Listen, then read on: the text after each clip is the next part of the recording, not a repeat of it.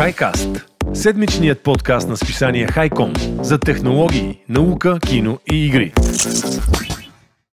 Хайкаст се излъчва с подкрепата на PokerStars, работодател споделящ страстта ни към новите технологии. Здравейте, здравейте, здравейте! Аз съм Хели, а вие сте със седмичния подкаст на списание Хайком, Хайкаст. С мен са Геро и Стоян. Добър вечер, колеги! Хай Хели, хай Геро! Здрасти и от мен!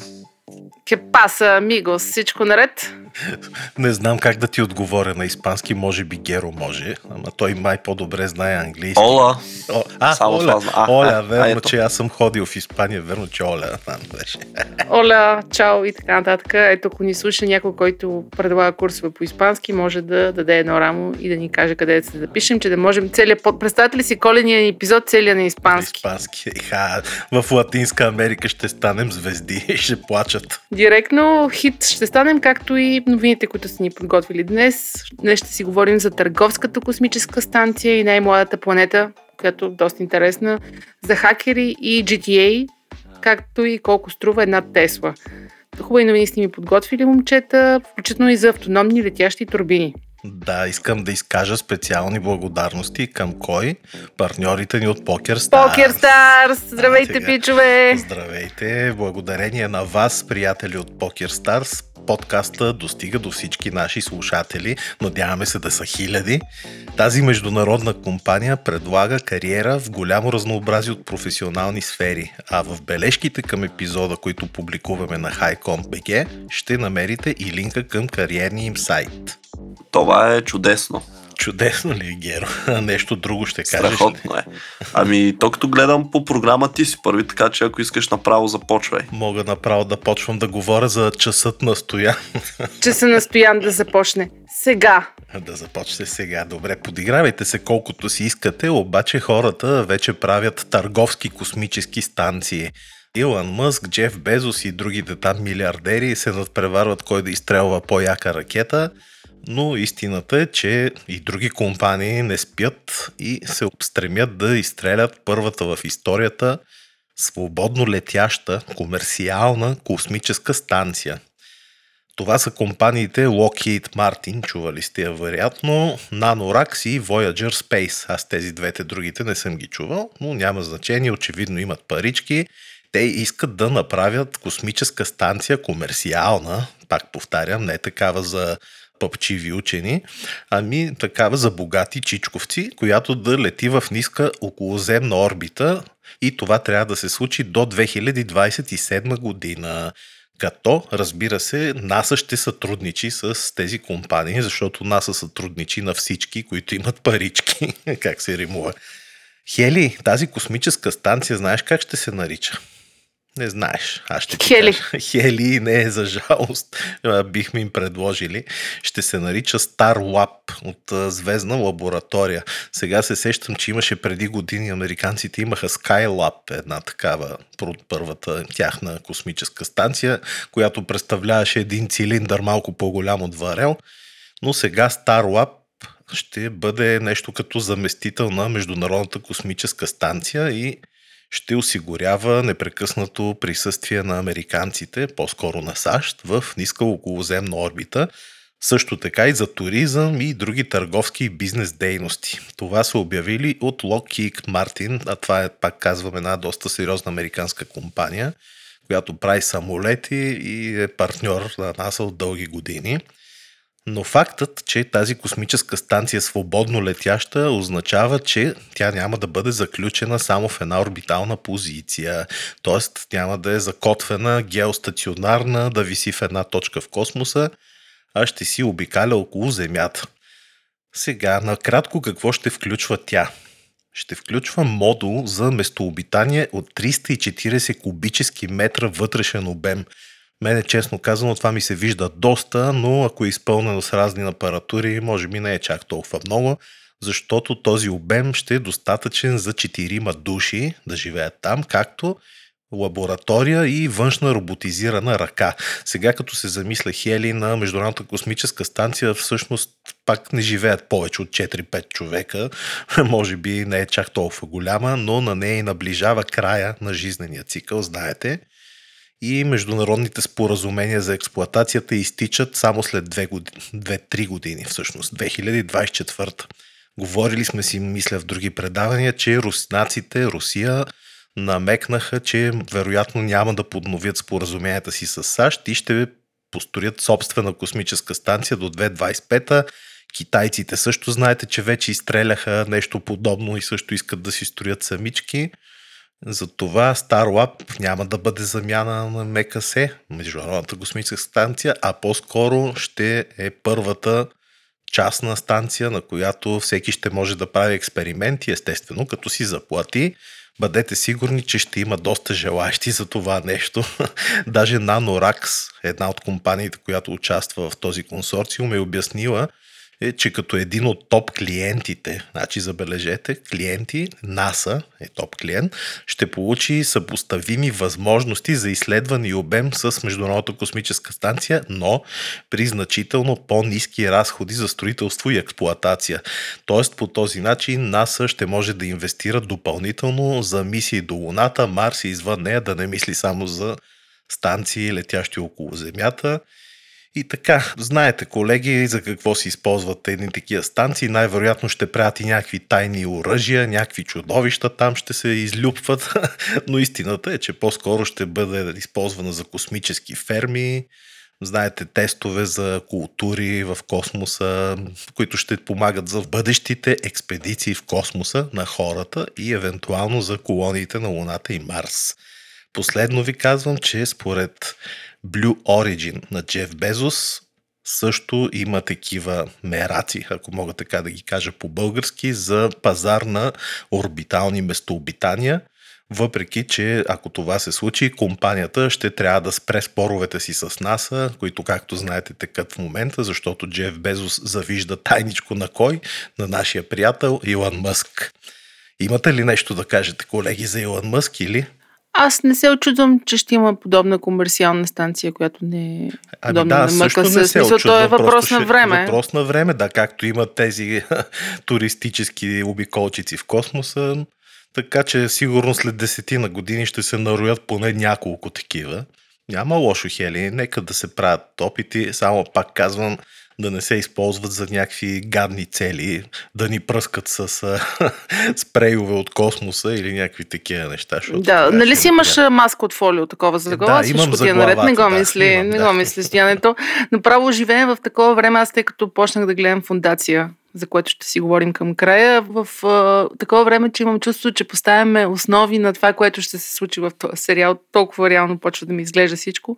Не много яка, не спойвай. Не спойва. Много яка, много яка новина, Стояне. Благодаря ти, както винаги, часа на Стоян. И Геро този път той успява да се вклини в часа на Стоян с една космическа новина. С- секундата на Геро, бързо за една секунда. Да, Геро, ти си. Еми той толкова ми остави Стоян сега. Какво да правим? Ще трябва да съм по-лаконичен.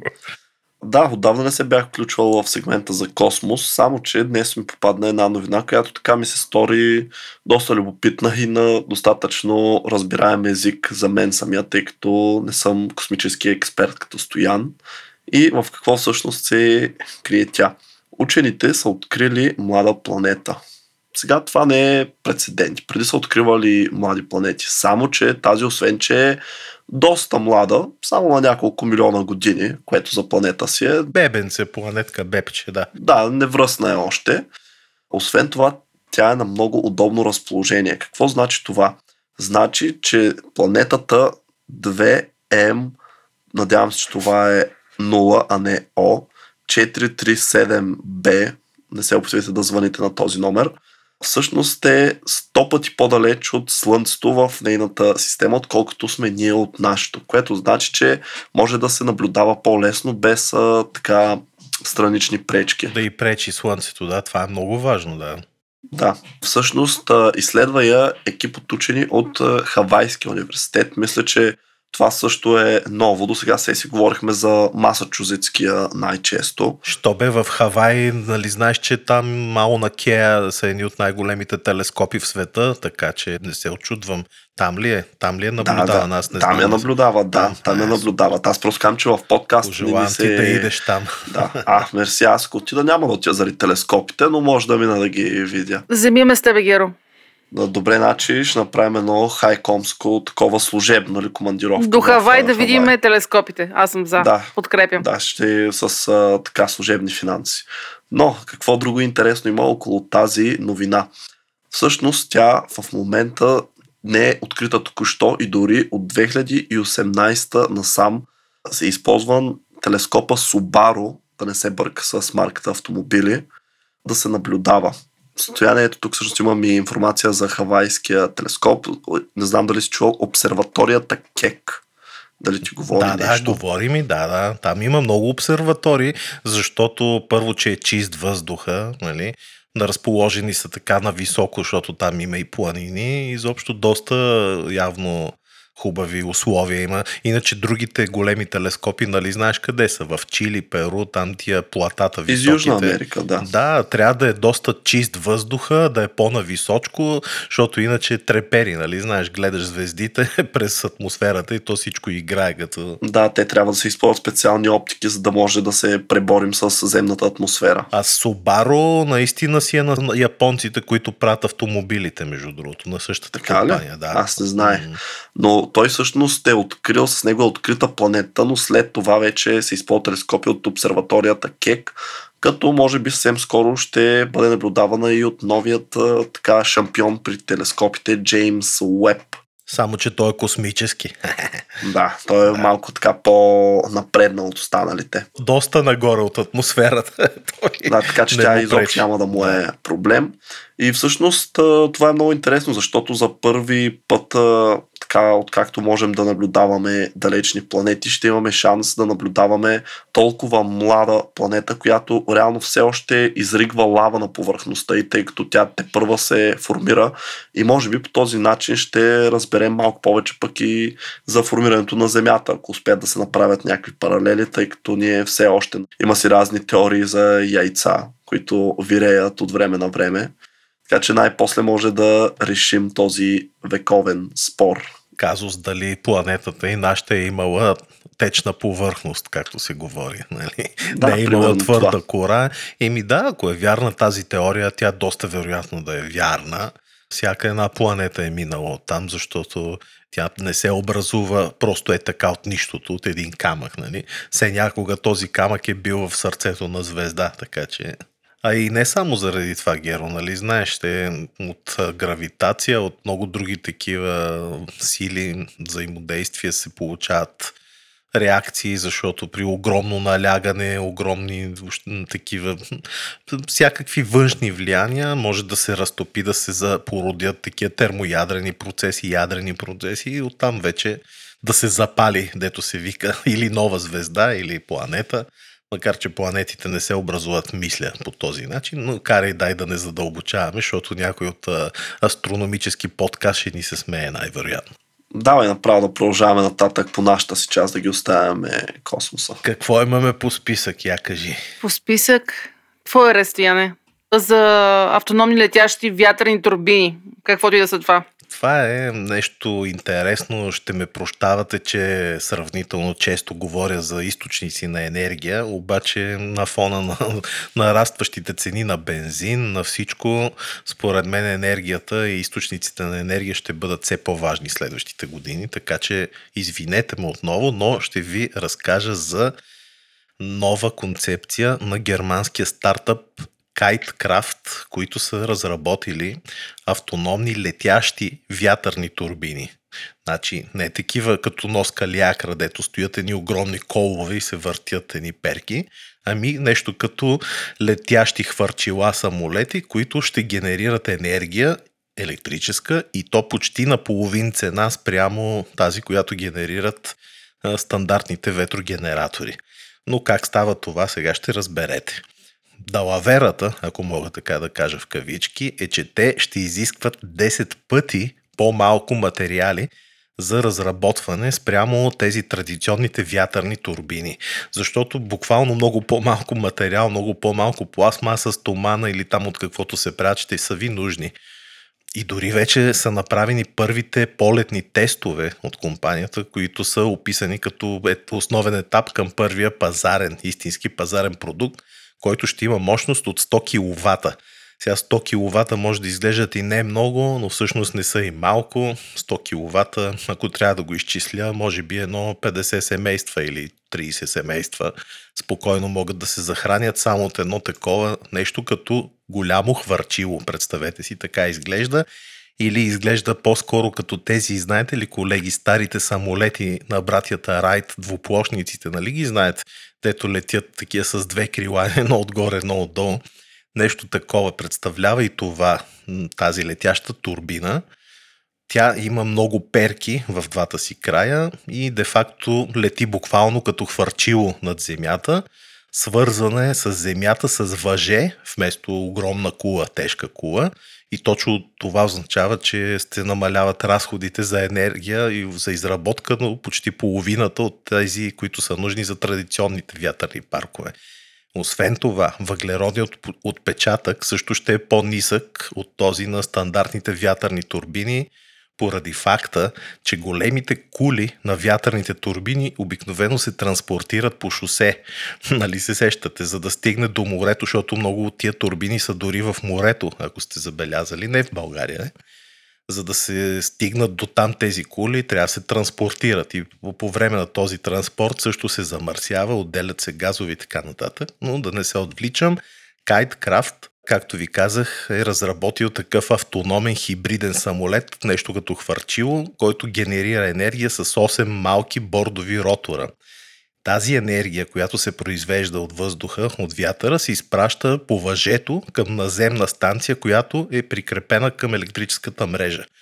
И по този начин се генерира същата енергия, каквато генерират и върховете на големите перки на вятърните турбини – затова още от миналата година директора на Kitecraft, по-точно заместник директора, Флориан Бауър е казал, че технологията може да се адаптира моментално и то за използване вече в крайбрежни райони.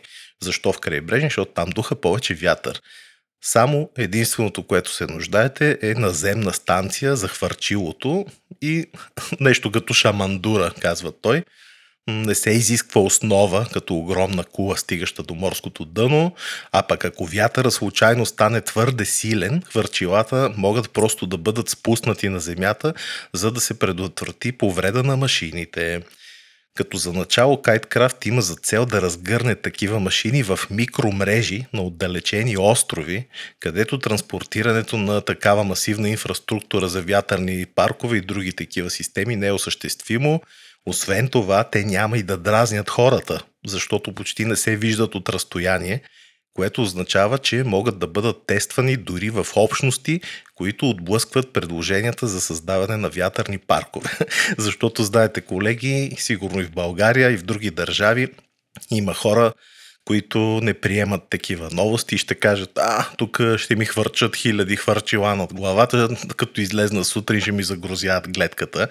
Нали? Между другото, не знам, вие сте ходили по чужбина, Хели, Геро, виждали и сте в Австрия, в Германия, там има огромни полета, човек караш и с часове. И са супер яки. яки са, да, обаче пък прести си, ако живееш, примерно там и гледаш вместо да видиш пейзаж, гледаш гори от такива и те вечер пък изфеткат, нали, за да не се ударат самолети в тях.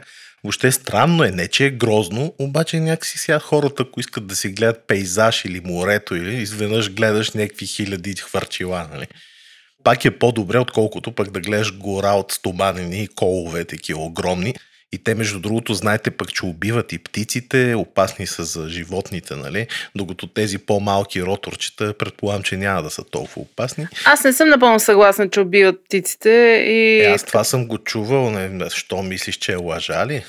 Ми не, че лъжа, ама имаше някакви спекулации по темата. Те са толкова огромни, че да птица се блъсна в него. Птиците, да, да. Смисъл, да. Не знам, дай да не влизаме в тази тема. Аз го видях. А ако няма вятър стояне, как това нещо функционира и какво се случва? Сигурно каца хелия. Автоматично каца. Еми, не знам, най-вероятно. Те знаеш, че дронове въобще, то като произвежда енергия, със сигурност ще може и да се задвижва с енергия. И в момента, в който види, че няма достатъчно вятър, просто си се приземя, най-вероятно. Не знам, такива подробности не съм чел. Все пак е, все още е стартъп. Но ето интересна идея и пак ти, най-якото е, че е 10 пъти по-ефтина. Значи представи си, че един ветрогенератор, дори от малките, защото в България нашите са малки, струва да речеме половин милион евро. Примерно един. Това нещо като ти струва 10 пъти по-малко или още по-малко, нали съвсем друго е да направиш 10 такива с същите пари, които ще правят същата енергия като 10 големи генератора. Не знам, ако е така наистина и наистина е толкова рентабилно, ще ми звучи на мен като нещо доста добро. Супер. Супер яко. Според мен с наближаването на глобалната криза, все повече креативни решения ще се раждат. Да. Нека, нека да има, защото става страшно. Много яко, благодаря ти. Геро, ти какво си ни подготвил за следваща новина? Тесла. Тесла, това, естествено. Ето, това, значи, днес е сме космос, Тесла, как се връзваме, Илон Мъск. Веднъж не е. мога да не го кажем него, но. Това бе, той станал вече трилионер. Тесла от днеска капитализация над 1 трилион, чухте ли? Това ми е новината стояна. Това ли ти е? Извинявай. Ей, значи какъв си спойлер. Давай, Геро. изненадата. Айде. Добре, значи след като Стоян каза каква е новината, аз поне ще обясня защо се получи това и как нали, стана буквално overnight Тесла компания за 1 трилион. А, не знам дали сте чували, аз лично си признавам, че не бях. Има една компания, много така известна, голяма, на повече от 100 години, наречена Hertz, която се занимава с а, отдаване на коли под найем. Рентакар. Да, така, такъв тип компания. Да познае ли какво е направил? Или давай. не бе, шегувам се ти. Аз чух новината, давай, разкажи. Е, значи, ако Херц... искаш право, ти дам да я разкажа. Не, не, не. Херц е страшно голяма фирма и компания. Между другото, аз не знам как са толкова силни, след като сега и в кризи, и в локдаун и пандемии хората не пътуват толкова много, защото... С инвестиция от 5,6 милиарда, мисля, беше ли 5,9, да, тъй като те са по време на пандемията те са обявили доли банкрут, но нали, появили се очевидно инвеститори, които да ги спасят с една, как казах, финансова инжекция от 5,9 милиарда долара. И който е инвестирал, сега ще бере плодовете на успеха.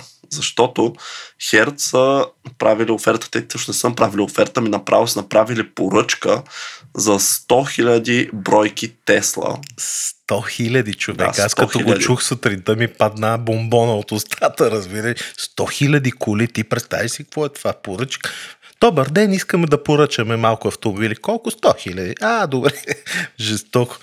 Ти остави той сигурно с имейл е станал. Представяш, събуждаш се един ден там, нали, сел екипа, който е на Тесла и нали, здравейте, ние сме от Херц, така и така. Бихме искали да направим запитване в какъв срок може да бъдат изготвени 100 хиляди коли. И, и каква доставени. да.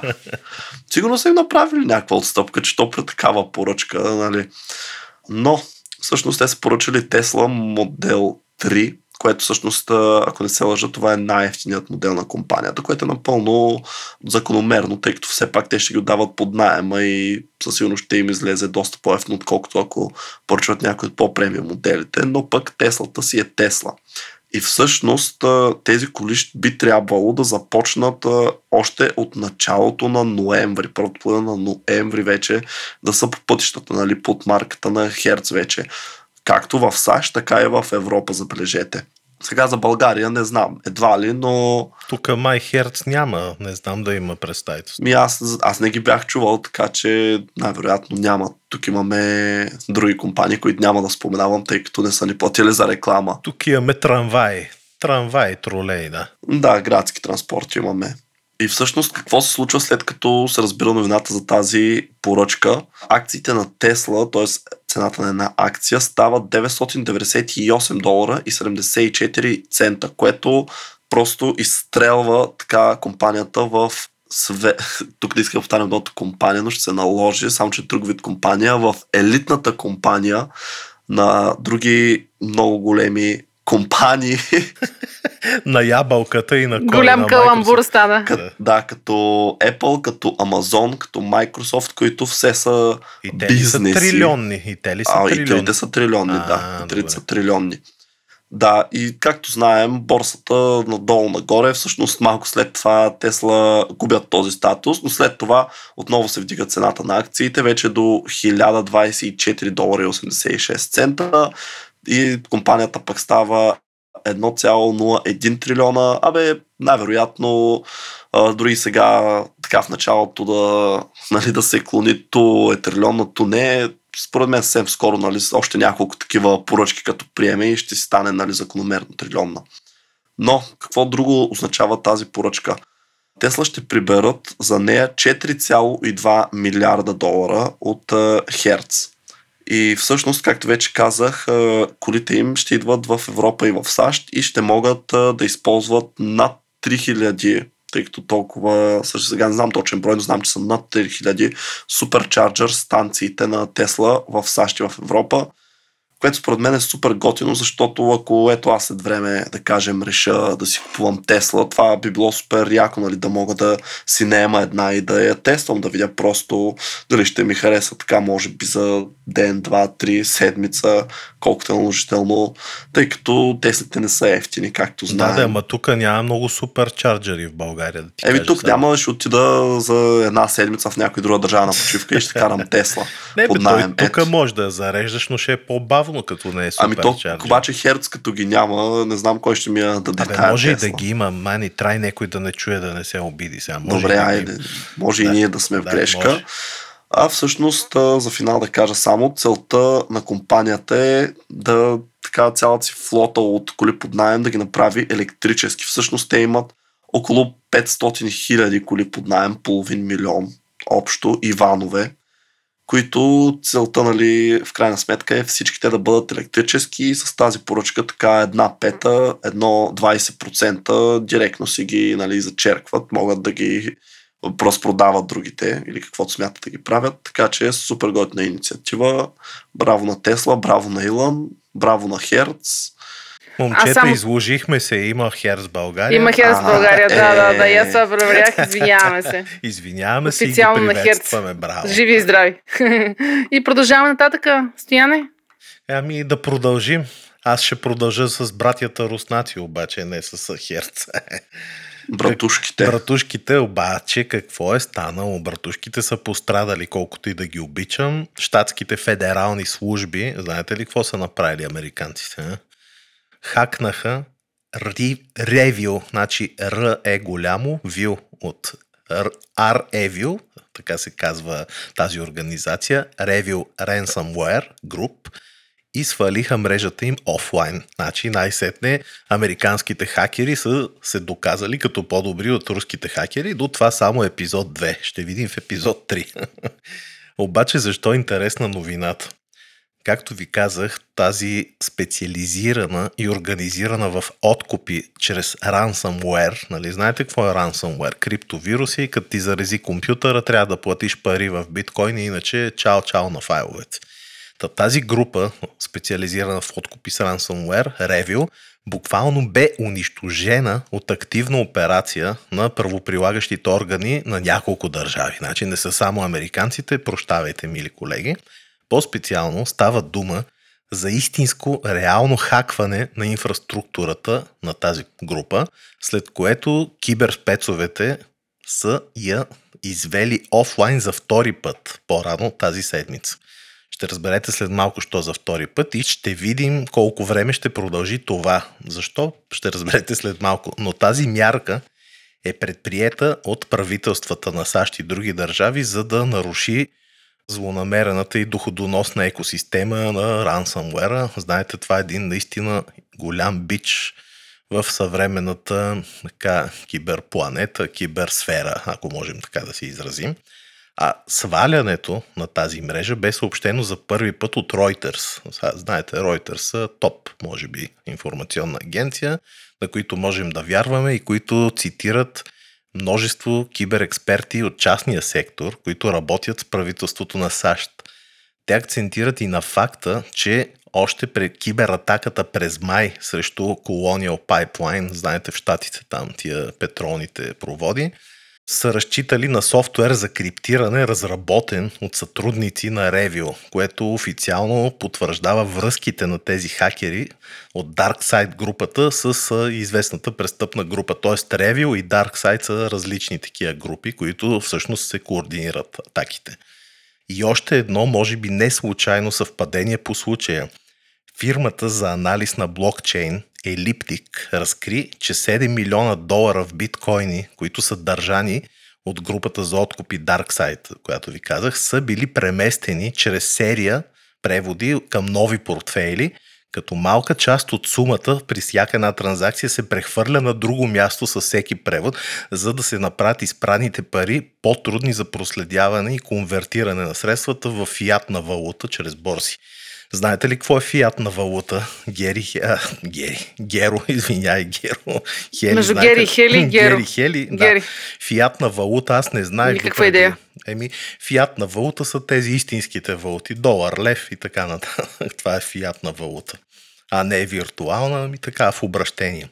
Обаче в неделя, буквално преди 2-3 дни, стана ясно, че базирания на Тор портал за плащане на Revio и вебсайтът свързан с изтичания на данни са били превзети от неидентифицирани участници, забележете, които ясно какви са, като член свързан с престъпната руска организация написал директно, че сървърът е компрометиран, компромайс, знаете, пробит, и вече ме търсят, което води до логичния въпрос за координирани действия на законовите организации все по-успешната и печеливша такава економика на ransomware обикновено се характеризира с много сложна плетеница от партньорства. Това исках да ви кажа, защото хакерите си имат нещо като синдикат, който, забележете, дори се нарича Ransomware as a Service, RAS.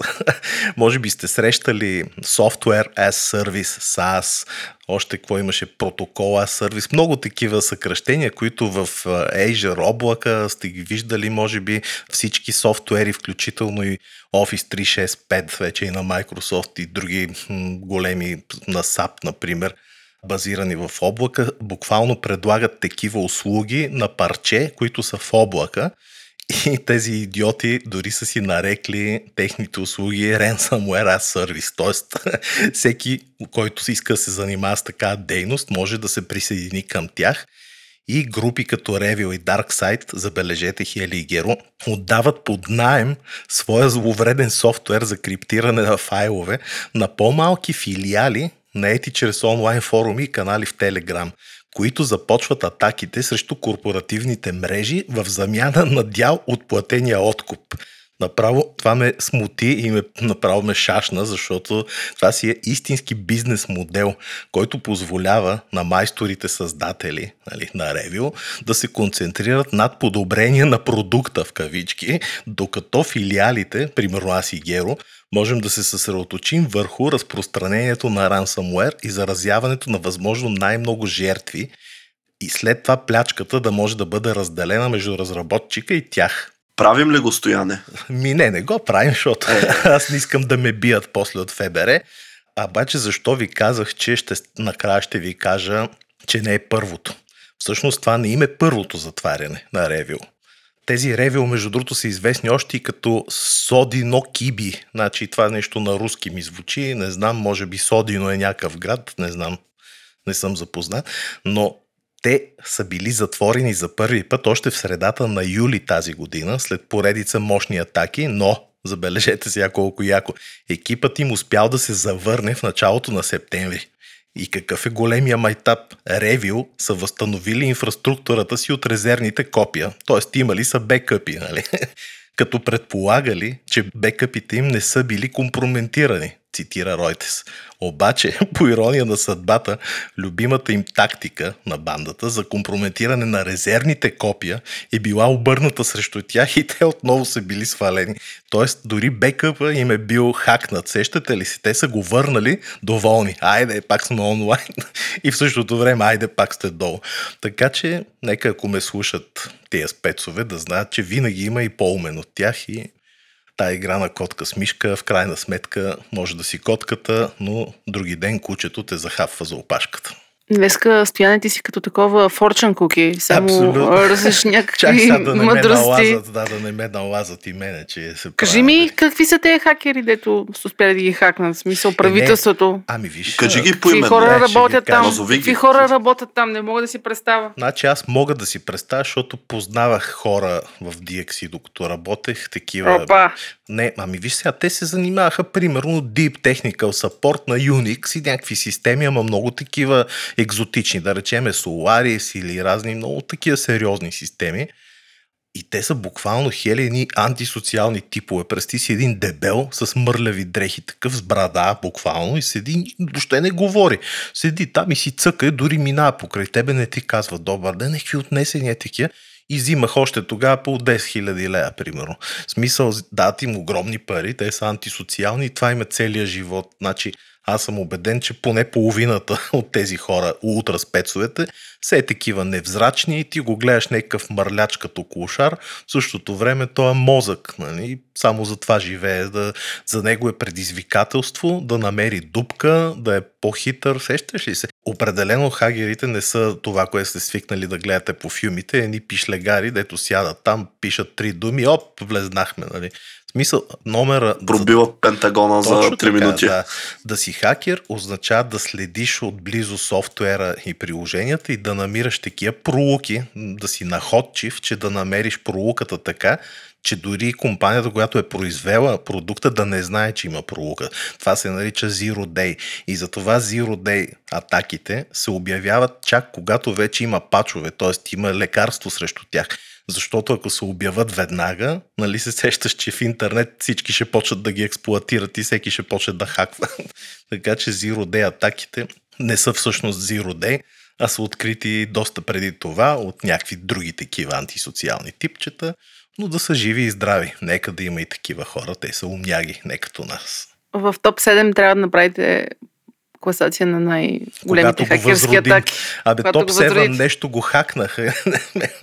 Шегувам се, не са го хакнали, просто цяло лято много Подготвяте втори сезон. Втори сезон, да. сезон, Чакаме с голи мацки, ще има песни и танци, въобще ще има страшни неща, но да не разкривам за сега какво ще има. И продължаваме нататък с новината, която всъщност ни отваря вратите към ентертеймент сегмента Геро. Ами аз всъщност преди време го бях а, споменал това, но реших сега така набързо да кажа, че е официално ще имаме преработена трилогията на GTA, тъй като си мисля, че може би на доста хора, особено в България, това ще им е супер интересно, тъй като не се съмнявам, че не само аз съм израснал с тези игри. Всъщност, каква е официалната информация?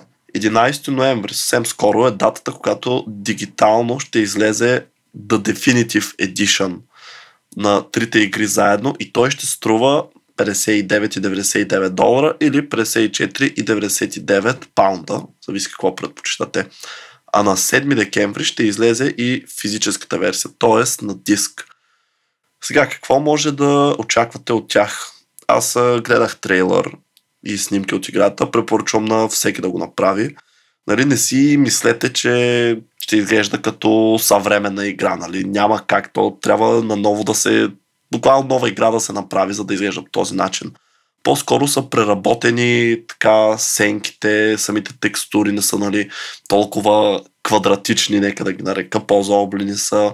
Със светлината е по игран, тъй като знаем, че светлината в видеоигрите е страшно важна. Света, т.е. сградите, кулите, те са също, както и самите герои, преправени. Но поне това, от което аз видях, крайният резултат по-скоро е представете си Sims. Може би до някъде така нали, няма как да се постигне нека да го наречем образ много близък до живия, каквато нали, е целта на видеоигрите в, през 2021, но със сигурност има осезаема разлика, бих казал, в начина по който се ежат игрите и може би това ще е напълно достатъчно за повечето хора, за да си закупят поредицата и да играят отново. В всеки случай ще спомена, става дума за GTA 3, GTA Vice City и GTA San Andreas. Като те са преработени с Unreal Engine от Grove Street Games, които всъщност правят и портове за мобилни версии на игрите, но за тях няма информация кога ще може да ги видим в Play Store на Google или в App Store на Apple.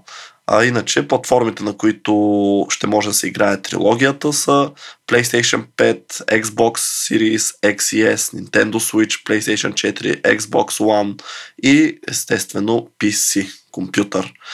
Така че, който иска така да си припомни, може би вече е позабравил поредицата, има перфектната възможност да го стори. И сега, колеги, да ви питам, коя от тези три GTA игри на вас ви е любима? Аз лично се кефех най-много на Vice City. Аз съм превъртял и трите 6 пъти, е, така че шегувам се, въобще не съм ги играл, съжалявам. Е, Стояне, изпуснал си. е.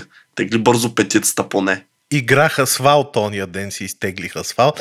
Играх около 3 минути и я изтрих. Това ми беше играта, която съм играл през последните 7 години, да знаеш. А защо е изтри толкова бързо? Еми, защото ми си видята по тия човек.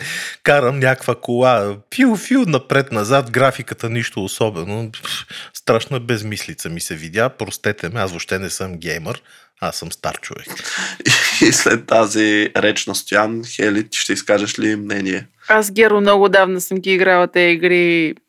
Нямам никакъв спомен, така че помня, че можеше да си сложиш котка на дулото на пистолета и да стреляш с заглушител и това ми е спомен на мен от тази игра. Е, то между другото, това е майтапа в този филм.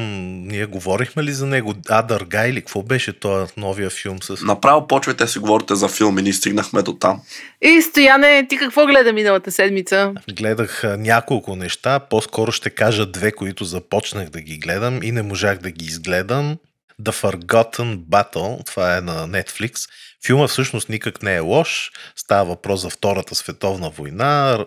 Там британски пилоти и разни други такива от съпротивата в Дания и Холандия по истински случаи се борят срещу нацистите, но аз може би не бях настроение и не можах да го изгледам този филм. Гледах само половин час и го смених. Може би не съм бил на такава вълна сражения, кървища, нали, мрачна атмосфера.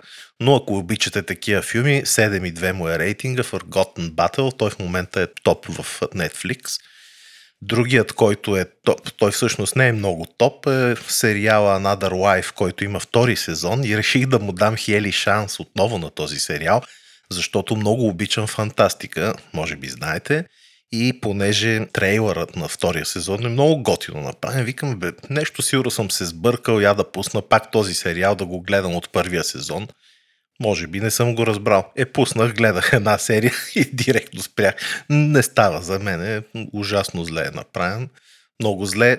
И жалко за мацката, защото съм е гледал в Battlestar Galactica.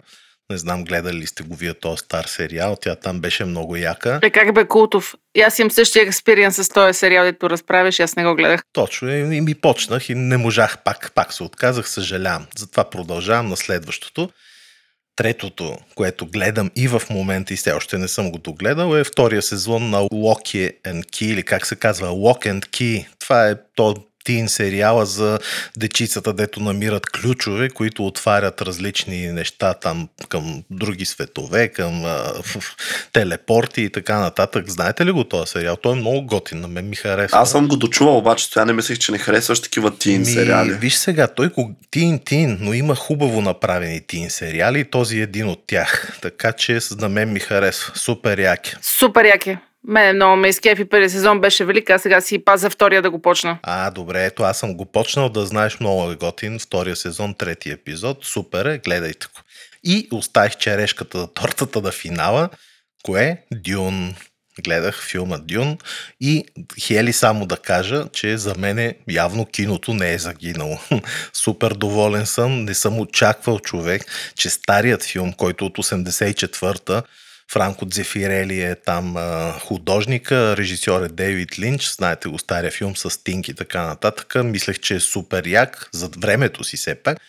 Но новият филм на Дюн, който е на Денис Вилньов, просто ме смрази човек. Няма такава визия, звук, муз... просто уникален филм. Не знам, може би ме бяха подготвили колеги, дали Тошко, с кой си говорих за Дюн, не помна вече. Обаче този филм с кеф ще го гледам още няколко пъти, честно ти казвам. Ходи на кино, знам, че обичаш киното, гледай го, надявам се да ти хареса. Аз ви казвам, това за мен е филма на годината. Не знам по-як филм тази година да е имало. Това ще кажа, повече друго няма да кажа. Много яко, аз още се каня да отида на кино, така че със сигурност ще го гледам. Дано не успея да ми го спойлнат, докато стане този Е, момент, не, в то който... какво да те спойват? Ти си знаеш историята, ако Еми, си аз съм чела, книгите, да, да, да, чела няма съм. какво. Но сега, просто как да ти кажа така, визия, такива звуци, такова. На, знаеш кое ме кефи мене, Хели? Че някакси като снима режисьора там, т.е. той снима оператора, много от такива важни сцени са леко забавени, сещаш ли се? И то това вдъхва някаква грандиозно. А, има огромни грандиозни такива обекти, нали, тия летящите кораби така са направени, че хората долу са като някакви песачинки, разбираш, и това е уникално така визия, има страховита направо. Жесток. Ще го видя и ще, ще си кажа да. мнението. Аз държа да отбележа, че вие с тушето ме подхлъзнахте и аз си реактивирах Apple акаунта. Еми да, и аз и не съжалявам да ти кажа, защото там малко неща има, бе са супер качествени. Просто. Ама истински инфлуенсъри сте, нали? Както го бях спряла Apple TV+, така да, и си го, си го пуснах. Пусна, нали? Да, да. и си и доволна. Гледам Тед Ласо, гледам Фундация а, и но, така да си има. И един а, сериал, който всъщност а, от много време се каня да препоръчам, но се забравям, който се казва Mate. Той е по Netflix и става въпрос за американската как да кажа, средна класа или въобще за хората в... За една в... слугиня ли е? Тя не е слугиня, тя е економка. економка мейт, смисъл, да, да економка. Мацка, да. Една млада жена, която а, е в а, връзка, в която партньори я наранява психически първоначално, в последствие и мисля в такъв abusive relationship е. Филма е страхотен. Аз го гледах един сезон, 10 епизода, го изгледах за буквално за два дена. Супер добре развити персонажи, много добра кинематография и всъщност можеш да видиш една мацка, една дама, една майка, една жена на ръба на оцеляването, как... Тя не беше ли с детенце даже? Да, да, да, за да живеете нормално. Много як, да. Ами мен филмът, женски е до голяма степен. Много се говори за темата за насилието в семейството. Това е, според мен, доста важна тема, която, нали, тук в България, ако те бие, значи те обича. И това, разбира се, в кръга на шегата, но всъщност страшно много жени са малтретирани на ежедневна база. Ние знаем колко много и биват убивани всяка година. И темата за насилието и как трябва да се реагира в определени ситуации, че по някой път насилието, което почва чисто вербално и психически, последствие може да ескалира и хората по-добре да си тръгнат, отколкото да стоят с насилника си. Много ми хареса. Главната героиня, която е дъщеря на Анди Макдауъл, която пък играе майката. така че те са майка, дъщеря Ду, много добре се справят. Детенцето е страхотно. Оказва се, че всъщност е по истински случай, по книга на една млада дама, която смятам да прочета и да си кажа мнението. Така че те Ласо, ако не сте огледали Foundation, много добре започва човек, не знам. И... Фундацията ли? Да, да, да. И, и, и Мейт. Браво. У, аз съм си го запазил, като дойдат всичките серии тогава да го гледам. А То няма ли ги всички серии в Apple? Не, още. А... О, аз затова не го гледам. а ти си гледа ли го на Apple? Гледала ли си? Кое? Си. Си, си бе, само с... първия. Нали си говорихме миналия път, само а, първия сезон? Забра... А, не ти хареса, така ли беше? Не, не е моето. А, защото втория сезон, знаеш ли защо го казвам? Защото във втория сезон на Си, нали, играе Джейсън Момоа и играе тоя якия, как се казва. Да, да, говорихме си го миналия епизод, стояне. Така, не си го говорихме. Сега играе в Дюн, същата двойка, да, разбираш ли? Голям майтап. Да, бе, да, същия пак го има в Дюн, пак Джейсън Момоа и пак, кажете го, бе, как се каже, токи е чиста Батиста. А, така, да. Балтиста, Дейв Батиста. Батиста, не Балтиста. Балтиста, балетиста. Абе, между другото и Хавиер Бардем играе в Дюн. Аз... А, той е с страшно много известни хора а, в този филм, бе. Те да, са направо с набутали. Аз не знаех, че играе. Бе, гледам, викам, бе, то ми е страшно познат, прилича на Хия. И после гледам верно Хавиер Бардем, викам, бе. Страшно готини са и актьорите и въобще всичко е, препоръчвам го. Да, ми така и заради тебе, Стояне, както си пуснах Apple. Ще си пуснеш и Дюн. Дюн за кино ще ходя, пък ще си пусна да гледам си. И така, моето коте тук ме гледа жално, явно вече е гладно. И с това мисля да кажем край на днешния 21 епизод от третия сезон на Highcast, седмичния подкаст на Highcom. И още веднъж благодаря на партньорите ни от PokerStars, които като нас са фенове на технологиите. Ако си търсите работа, искате да смените настоящата или просто сте любопитни какво предлага компанията, посетете кариерния им вебсайт, който ще оставя бележките към епизода. Това е от мене. Казвам чао Геро, чао Стоян. Аз лависта, бейби. Аз лависта. Оля и аз лависта. Ех, много сме интернешнал днеска. Адиос, Геро. Довиждане, драги слушатели. Благодаря ви, че сте с нас и ни подкрепяте. Ако още не сте ни последвали Spotify, Apple Podcast и другите големи стриминг платформи, ударете един лайк, служете един коментар. Това много ни помага да достигнем до повече хора. Чао! Чао! Хайкаст се излъчва с подкрепата на PokerStars, работодател споделящ страстта ни към новите технологии. Хайкаст – седмичният подкаст на списание Хайком за технологии, наука, кино и игри.